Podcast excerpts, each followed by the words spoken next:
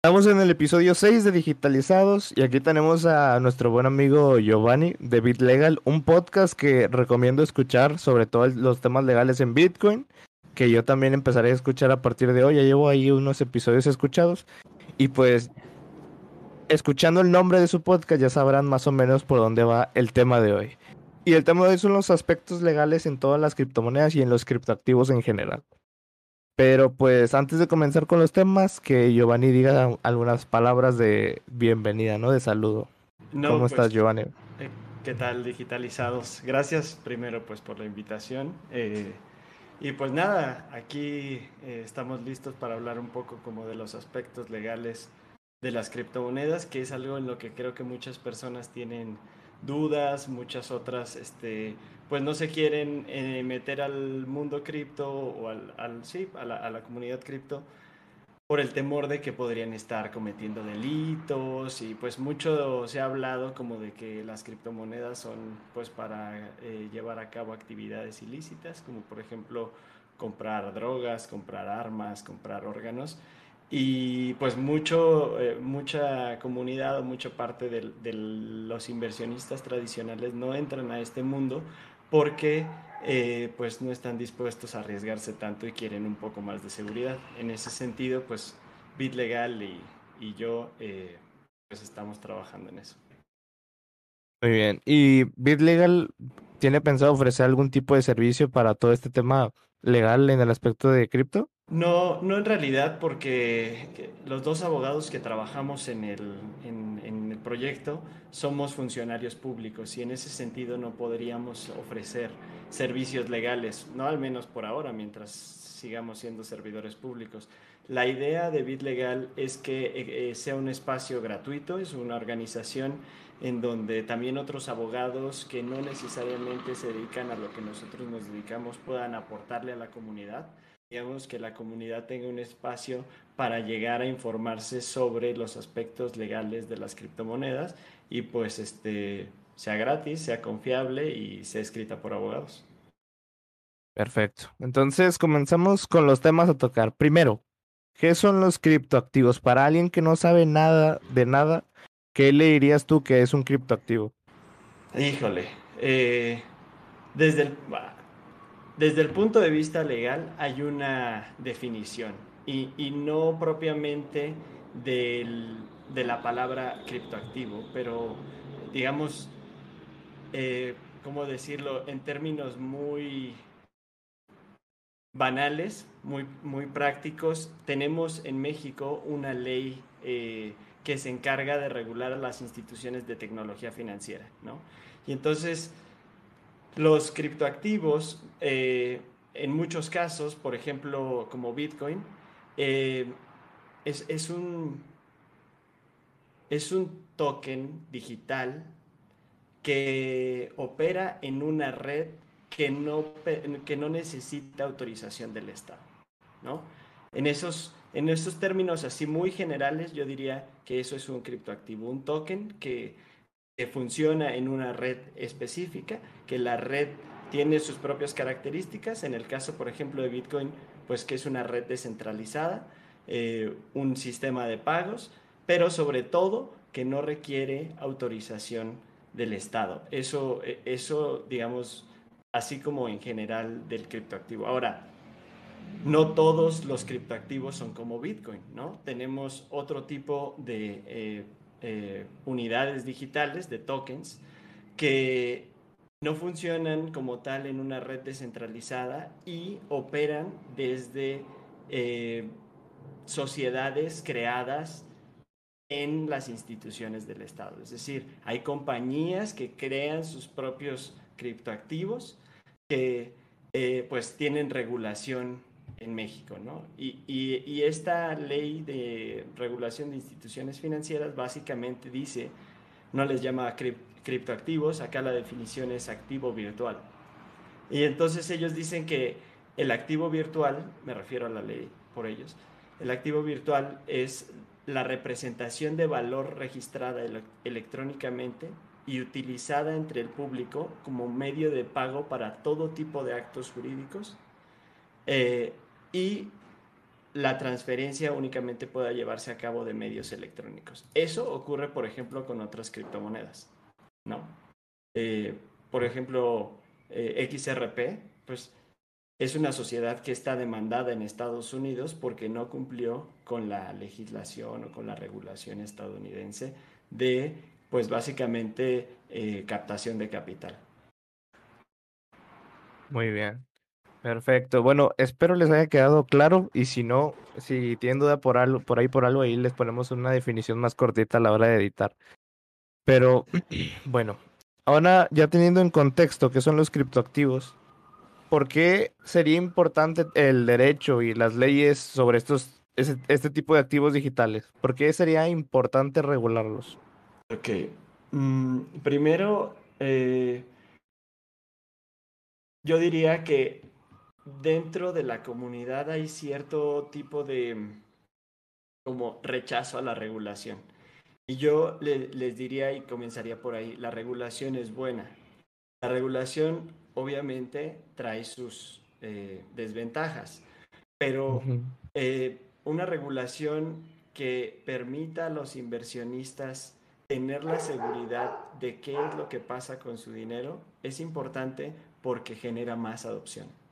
Y no estoy hablando de inversionistas, pues no sé, como Elon Musk, que pues es un inversionista institucional, sino gente más común y corriente, como gente que tiene algunas acciones en la bolsa, gente que compra certificados de la tesorería de la federación, como gente más común que no se anima porque tiene miedo a que su dinero se pierda. Y entonces, pues una regulación hasta cierto punto le da legitimación a, los, eh, a las criptomonedas. Entiendo, sí, porque en la comunidad es de que no, gobierno, no, gobierno, no, y hasta cierto punto, como que, pues bueno, este, han aceptado, no diría, pero bueno, han sabido sobrellevar las regulaciones que se han estado empezando, empezado a hacer, por decir a Binance, que a Binance ya lo tienen regulados en ciertas partes de, pues de donde opera. Eh, hay gente que sobrellevó esa regulación y dijo, pues bueno, la verdad no veo problema, yo sigo operando aquí y también el lado contrario de que no, yo voy a retirar todos mis tokens de Binance porque ya está regulado, no, me van a quitar parte de mi, de mi dinero. Entonces, pues bueno, no hay como que, aquí no hay puntos medios, aquí hay o apoya la regulación o no la apoya, es lo que he notado en la comunidad. Sí, Entonces, pues bueno, ahí en los comentarios di tú qué team eres, ¿apoyas la regulación o apoyas a la anarquía cyberpunk? Pero bueno, este, siguiendo con lo otro, este, aquí sí tengo que decir que pues yo no tengo un gran conocimiento, pero ¿qué aspectos o regulaciones existen actualmente eh, nacional e internacionalmente en, en, las criptomonedas? No sé si sepas de algunas o nos puedes pues, comentar de alguna. Eh, como tal no existe ninguna, pero no existe ninguna así como te la estás imaginando, que es muy probablemente una regulación que haga referencia específica a los criptoactivos y que me diga, pues básicamente, por ejemplo, qué es, cómo lo puedo utilizar, qué prohibiciones tengo para utilizarlo, o las empresas que lo, este, que lo utilizan o que lo operan, cómo se deben de comportar. Ese tipo de regulaciones no existe y un poco no va a existir. Ah, quizá mm. bastante más adelante, pero, pero en el corto plazo no va a existir. Ahora, lo que sí existe es la regulación de digamos, de tu persona. O sea, tú como individuo ya estás regulado. De eso eh, no tengas duda. Y entonces todo lo que hagas con tus eh, con tu riqueza, con tu propiedad, tiene una regulación que no necesariamente habla de criptoactivos, pero si tú consideras que un que un criptoactivo es parte de tu propiedad, entonces le aplica la regulación. Y es, por ejemplo, que si tú compras eh, Bitcoin y eh, sube de valor y lo vendes y ese dinero regresa a tu cuenta bancaria, eh, en ese momento te vuelves a conectar con el sistema financiero tradicional y te dice, a ver, ¿y de dónde sacaste ese 300% más del dinero que tenías antes? Ah, bueno, es que eh, pues por ahí en una aplicación compré un Bitcoin en 2008 y pues lo acabo de vender ahora que está en, no sé, 42 mil dólares. Y te dice, ah, ok, perfecto, no hay problema, solo que tienes que pagar impuestos. Aumentaste tu riqueza y la, el aumento de la riqueza está grabado. Ok, entiendo. Y bueno, hace en los temas tenemos la ley FinTech. Este, nos, ahí sí nos puedes comentar qué es la ley FinTech y cómo esta ley afecta al en sí a cualquier servicio financiero, pero en este caso a las criptomonedas. Ok, mm, híjole, a ver, voy a intentar no hablar abogañol. Voy a, voy a intentar que sea lo más, este, en cristiano. sí, lo más fluido posible. La ley, eh, digamos, la ley para regular las instituciones de tecnología financiera tiene como objeto principal mm, identificar a este tipo de instituciones, ¿no? A, las instituciones de tecnología financiera que ahora utilizan tecnología para, eh, pues, eh, crear las nuevas finanzas, básicamente. Y este tipo de instituciones normalmente pues es muy adepta a utilizar tecnología. Eh, una de las cosas que utilizan las instituciones de tecnología financiera son las criptomonedas. No están como tal reguladas todas las criptomonedas, pero hay, en el apartado que le aplica a las criptomonedas que te digo, no, no lo menciona como criptomonedas, sino como activos virtuales. En ese apartado, eh, digamos que regula de forma muy, mm, muy abierto, muy en abstracto, qué es lo que puede y no puede hacer una institución de tecnología financiera con sus activos digitales. Y una de las cosas que no puede hacer es ofrecer directamente a sus, eh, a sus clientes la utilización de activos digitales. Es decir, tú ahora puedes estar pensando en decir, ah, bueno, Binance entonces es una institución de tecnología financiera, porque pues descentraliza, o bueno, no descentraliza, sino más bien ofrece servicios financieros a través de la tecnología. Ok, yo diría sí, solo que ya en el mundo de los abogados, seguramente Binance no está registrada como una institución de tecnología financiera.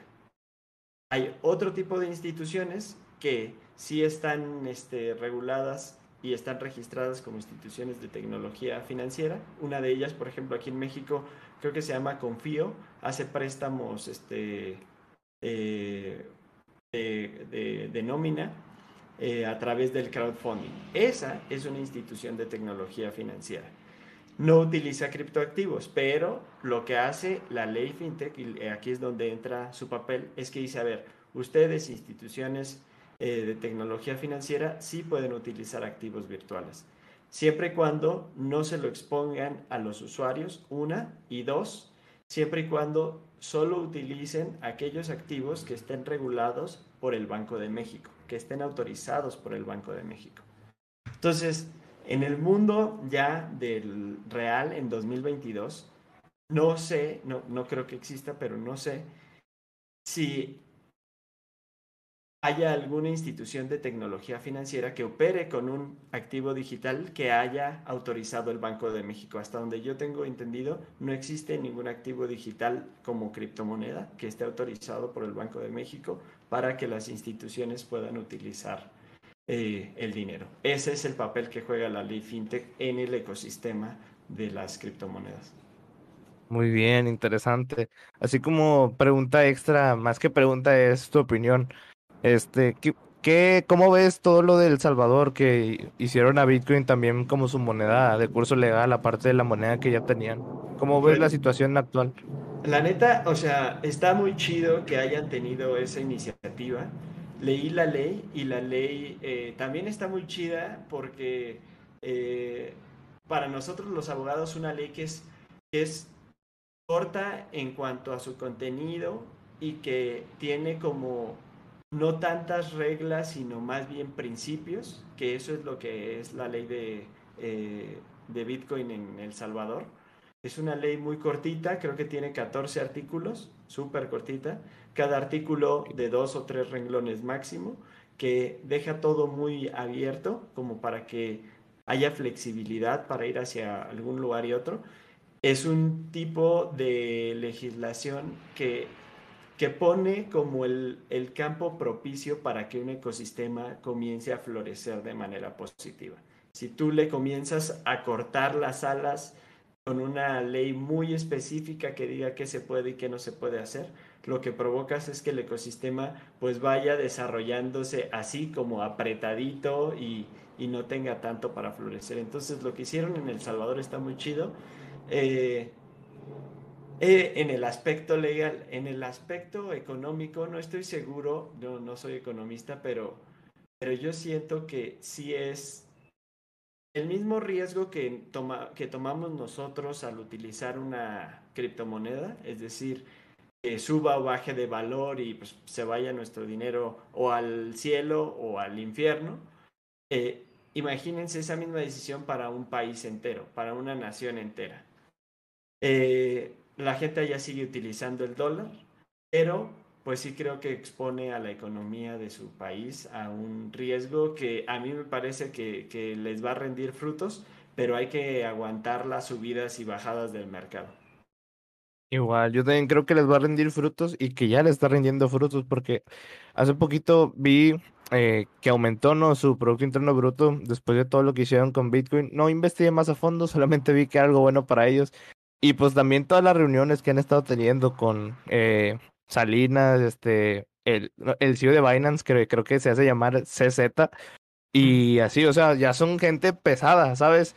Pesada y pesada en el ecosistema también de cripto. Entonces, yo creo que no nada más fueron a platicar, no creo que fueron a decir, oh, qué chido que está aquí tu moneda. No, yo creo que fueron a hacer programas, cosas, negocios que van a, pues, darle al final de cuentas oportunidades a las personas. De hecho, algo que dijo el presidente de El Salvador, porque no sé si viste que eh, como que le tiró caca a Estados Unidos porque Estados Unidos está haciendo una propuesta para como detener, no sé si detener, pero tal, pero sí perjudicar todo lo de Bitcoin en El Salvador.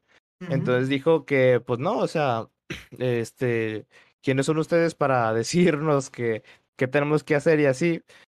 O sea, Bitcoin es una moneda de la libertad que está pensada para darle oportunidad a las personas, romper esa brecha social que existe y que todos podamos tener oportunidad de progresar. Entonces, pues yo creo que la filosofía de Bukele es muy buena, la comparto, pero pues es apenas como que el inicio, ¿no? De todo lo que se va a desatar por esta ley y por todo lo que se está viviendo. Sí, vivimos tiempos difíciles en donde una moneda que controlamos los usuarios y controlamos es únicamente entre comillas, eh, más bien me refiero a que pues nosotros le damos mantenimiento y depende de nosotros que siga teniendo éxito, pues yo creo que casi casi que en cualquier lugar tendría que estar siendo considerada una moneda, pues si no de curso legal, sí de uso cotidiano en los países, porque Bitcoin es libertad.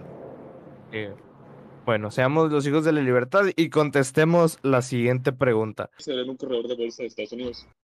Y había, había dicho que para 2022 el país que él estaba previendo que va a aumentar más su PIB es El Salvador, por lo mismo del Bitcoin. De Bitcoin. Eh, pues sí, eh, yo creo que eso será como un poco relativo, ¿no? Porque eh, pues no sabemos un poco qué va a pasar con Bitcoin, por ejemplo. O sea, yo sí soy un poco más reservado. Me encanta tener como ese empuje por Bitcoin, pero pues por ejemplo, yo sí esperaba que Bitcoin estuviera, y Max Kaiser también, ¿no? Que, que eh, estuviera arriba de los 100 mil dólares terminando 2021, iniciando 2022. Y caímos casi hasta los 30 mil, 29 mil dólares, estando en 69. Entonces, gente que pues adquirió en esos precios, sintió esa caída estrepitosa y, no sé si necesariamente eh, aumente el PIB de sus ciudadanos. Por eso creo que muchas personas no lo utilizan. Entonces, en términos nacionales, eh, yo creo que es muy difícil medir, obviamente que se puede, pero es muy difícil medir si va a tener beneficios en la población o no en un momento determinado porque, porque pues así como Bitcoin sube, también vuelve a bajar y luego vuelve a subir.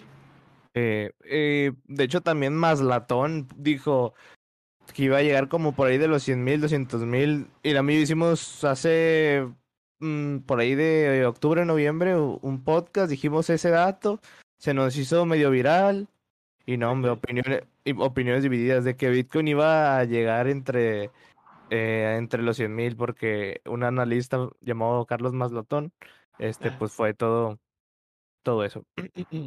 Pero bueno, este, vamos a la siguiente pregunta, poniéndolo en un caso hipotético, para que la gente lo pueda identificar.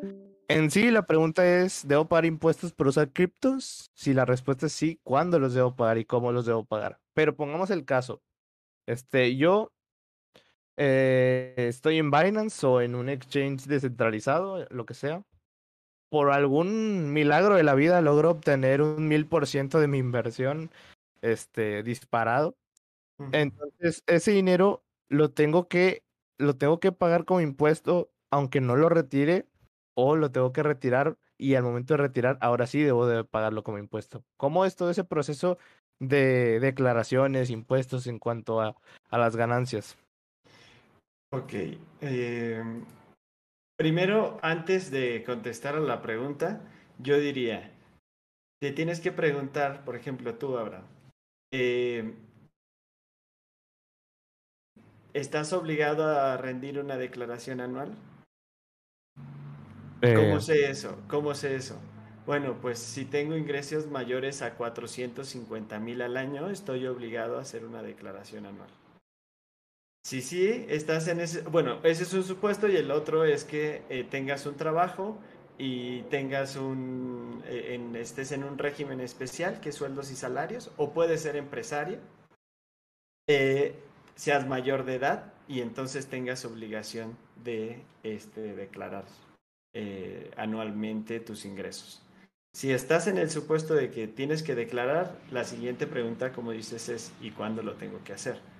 Una vez que lo sacas, ese dinero primero procede de, tiene procedencia lícita, ¿no? Tú tienes tu trabajo, este podcast que eh, pues se obtienen muchos ingresos de, digitalizados y este y viene de, procedencia lícita. Entonces, ese dinero va directamente a tu cuenta bancaria tradicional. O tú puedes decir, bueno, no, aquí me donan criptomonedas y bla, bla, bla. Pero el punto es que llegado el momento de hacer tu declaración anual, si el dinero se ha convertido de criptomonedas o criptoactivos a fiat, entonces ha llegado el momento de declararle a Hacienda de dónde viene ese dinero.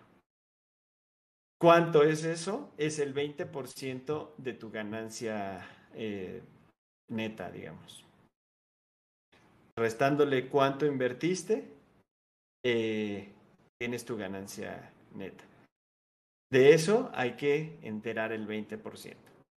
Así que si ganas el 1000% en tu inversión o porque digitalizados recibe mucho Ether, este, eh, y lo venden, pues una vez llegado eso, y bueno, lo vendes en un mil por ciento más, bueno, sin miedo a dar el 20%. Obviamente yo preferiría no, pero bien te puedes comprar una casita eh, en la mejor zona del país y, y vivir chill. Sí, básicamente entonces cuando retiras es cuando llega ese momento que nadie quiere que llegue de darle el 20% al socio que todos tenemos y nadie quiere tener. Entonces, pues ya escucharon, déjenlo todo en cripto. bueno, muy buena respuesta, la neta, porque hay mucho desconocimiento en todo el tema de declaraciones y así. Y yo creo que simplificarlo es la manera de cuando el momento, cuando es momento de ya declarar es, es muy, muy bueno para cualquiera que lo escuche.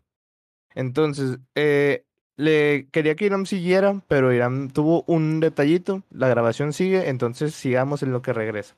Este.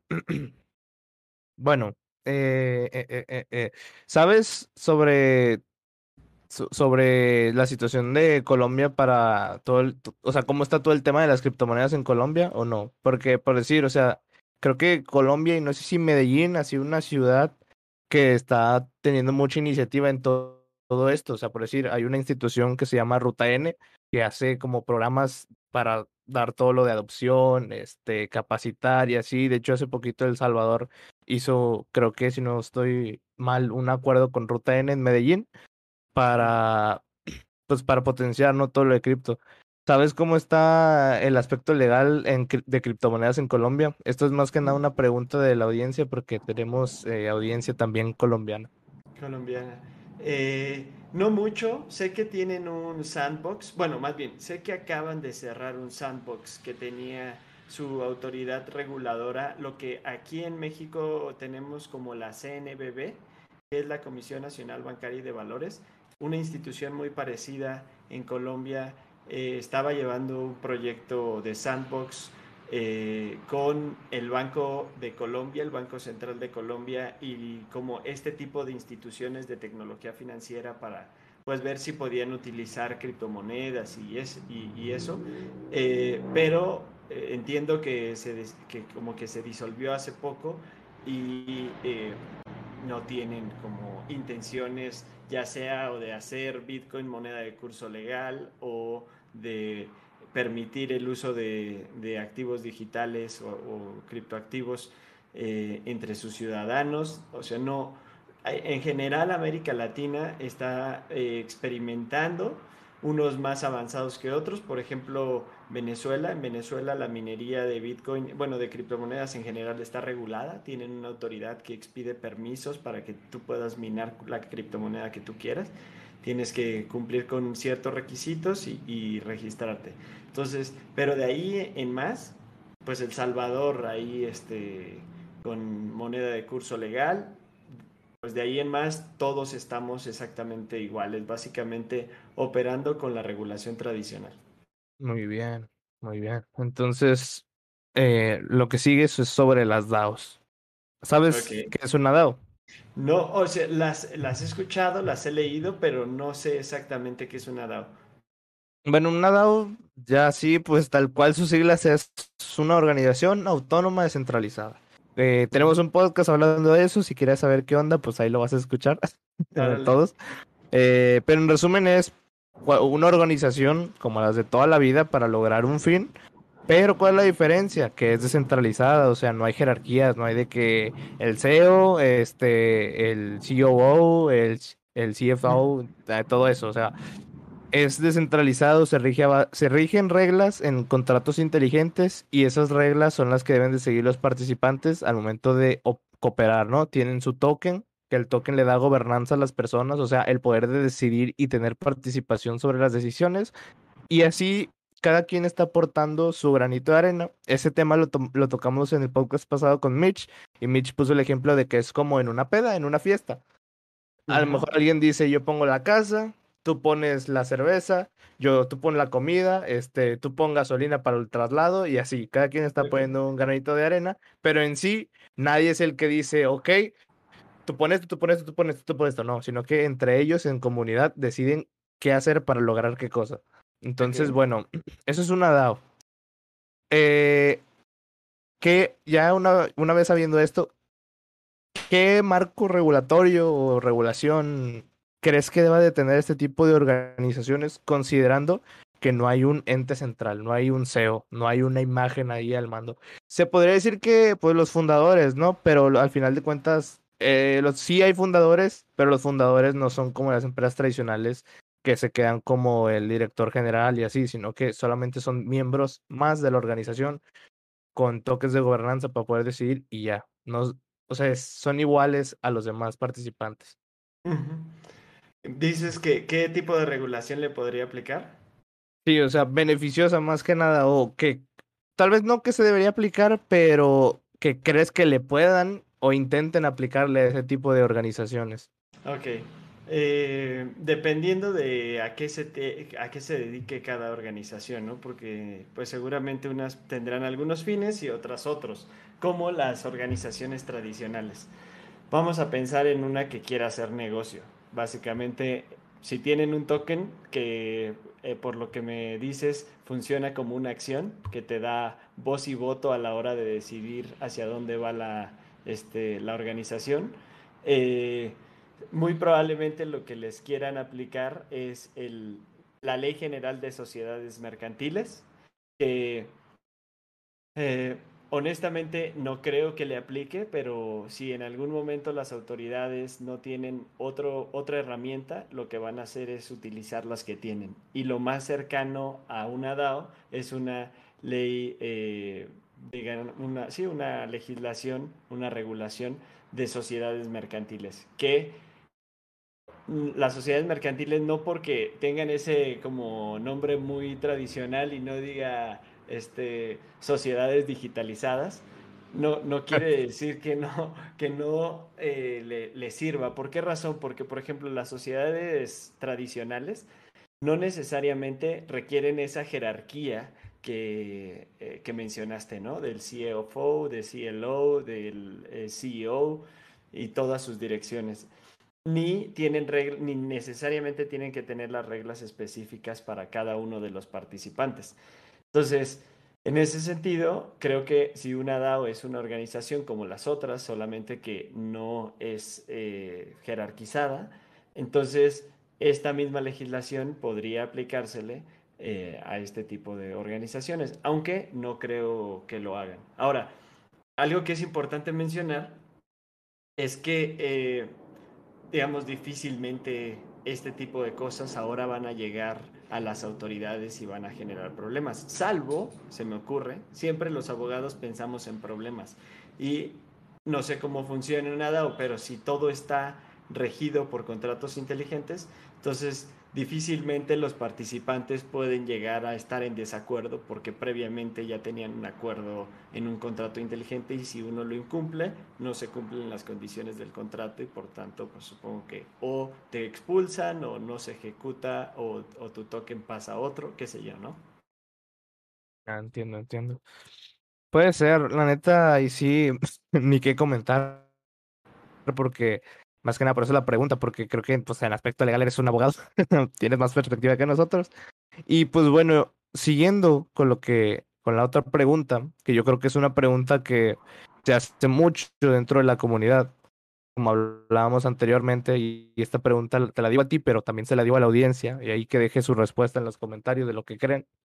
Y es, ¿crees que los criptoactivos, criptomonedas, NFTs, DAOs, todo eso, deben estar regulados por un gobierno, un, un gobierno pues eh, ahora sí que pues centralizado. Ok, híjole. Sí, pero únicamente para efectos de limitar, se va a escuchar muy mal, pero limitar sanamente la libertad financiera de las personas. Por ejemplo, ya, eh, eh, justo este tema lo tocamos en uno de los episodios de BitLegal. A ver, las criptomonedas brindan muchos, solucionan muchos problemas. Me voy a centrar en Bitcoin. Al, al, ser una red descentralizada que no requiere autorización del Estado, digamos que es permissionless, no requiere ningún permiso de nadie para funcionar, eh, puede ser una red que sea utilizada para eh, efectos nocivos sociales. Por ejemplo, no sé ustedes, pero a mí no me gustaría que, con independencia de qué tipo de activo sea, no me gustaría que utilizaran Bitcoin para eh, pornografía infantil, para, para financiar la pornografía infantil o para eh, comprar esclavos, que ciertas personas las hicieran esclavas. Ese tipo de regulación creo que sí la tiene que poner un gobierno no necesariamente centralizado, pero los gobiernos que tenemos ahora son centralizados. Quizá en un futuro cambien, pero hoy en día son esos. Y esos, en cierto aspecto, pues no quiere decir que representen a todos, pero representan a una buena parte de la población que pues quizá está de acuerdo en que ningún tipo de dinero, ningún tipo de activo, ningún tipo de, eh, este, de, sí, de activo digital eh, sea utilizado para ciertos fines. En ese aspecto creo que sí debe de haber regulación, debe de regular las conductas de las personas, pero de ahí en más que dejen que el mejor dinero sea el que sea utilizado por las personas. Muy bien, muy bien. Y pues bueno, nos estamos acercando al final, ya nomás quedan algunos temitas que tocar. Este, entonces pues sigamos. Pero en sí me está gustando mucho toda la perspectiva que estás dando, la neta. Entonces, prosigamos. Eh, ahorita te hice la pregunta, ¿no? De que si estaría chido estaría chido de que, pues, que se regulara por un ente central. Muchos tienen opiniones divididas, tú ya diste tu opinión, muy chida. Pero ahora te pregunto, ¿crees que las personas, la sociedad eh, como tal, pueda autogobernarse en un tipo de edad? ¿Crees que pueda, que, crees que el ser humano sea capaz en algún punto, puede que no ahora, pero en algún punto de ser auto, o sea, autogobernados? Pues mira, más que creer, yo espero que sí. O sea, más que ver si puedo ver el futuro y en algún momento pensar en una sociedad que se gobierna entre iguales, entre pares, estaría muy chido. Pero más que esperar, yo, pues, más que creer, tengo la esperanza de que eso puede ser posible. Una sociedad mejor que la que tenemos ahora. Muy bien. Bien, bien, bien. Y ahora sí que ¿Cuál es tu perspectiva en el futuro de todo este ecosistema blockchain? Pues yo creo que em, primero, eh, por ejemplo, no sé si, si, vieron que hace poco eh, este Vitalik Buterin publicó como un, sí, un ensayo sobre por qué habría que defender el maximalismo de, de los bitcoiners. Eh, básicamente lo que dice es que eh, si, Bitcoin, si Bitcoin no existe en el ecosistema, no existe ningún otro criptoactivo. Es decir, se pulveriza la confianza que existe en este tipo de, activos y, y, entonces hay que defenderlo. Yo lo que veo para el futuro en el ecosistema es que cada vez más naciones van a adoptar a Bitcoin como moneda de curso legal la adopción va a seguir creciendo a pasos agigantados y los gobiernos cada vez más van a tener la intención ya sea de eh, no de prohibirlo, porque aunque lo prohíban, eso no puede pasar. No tienen, el gobierno no tiene la capacidad de prohibir una red que no le pide permiso para operar. Entonces, muchos gobiernos van a querer prohibirlo, pero ahí se va a seguir dando la adopción, va a seguir creciendo, más desincentivada, pero va a seguir creciendo. Y este y pues para los demás eh, activos digitales, si Bitcoin sigue teniendo el nivel de adopción que tiene, la tecnología que está detrás de los criptoactivos va a seguir creciendo. Y lo más probable es que en unos cinco años, pues este, las personas conozcan las criptomonedas básicamente como en el día a día, eh, sobre todo porque ya comienzan también las CBDCs y, y, eso lo único que genera es que la gente conozca la tecnología, se meta a la madriguera del conejo y luego ya no pueda salir. Eh, ojalá, ojalá para que haya más adopción en el mundo. Yo creo que estas tecnologías van a estar, pues van a ser un antes y un después en muchas industrias y en muchas cosas de cómo se maneja la sociedad. Pero bueno, ¿has, ¿has invertido o inviertes algo ahorita en criptos? Sí, yo, yo soy Bitcoiner de corazón, soy de corazón naranja, pero también tengo algunos otros este, criptoactivos, tengo Ether, tengo Litecoin, o sea, fue creo una mala inversión, pero ah, no, no está mal. Este, tengo unos NFTs que en realidad solamente compré para probar cómo funcionaban, en realidad no tienen ningún valor.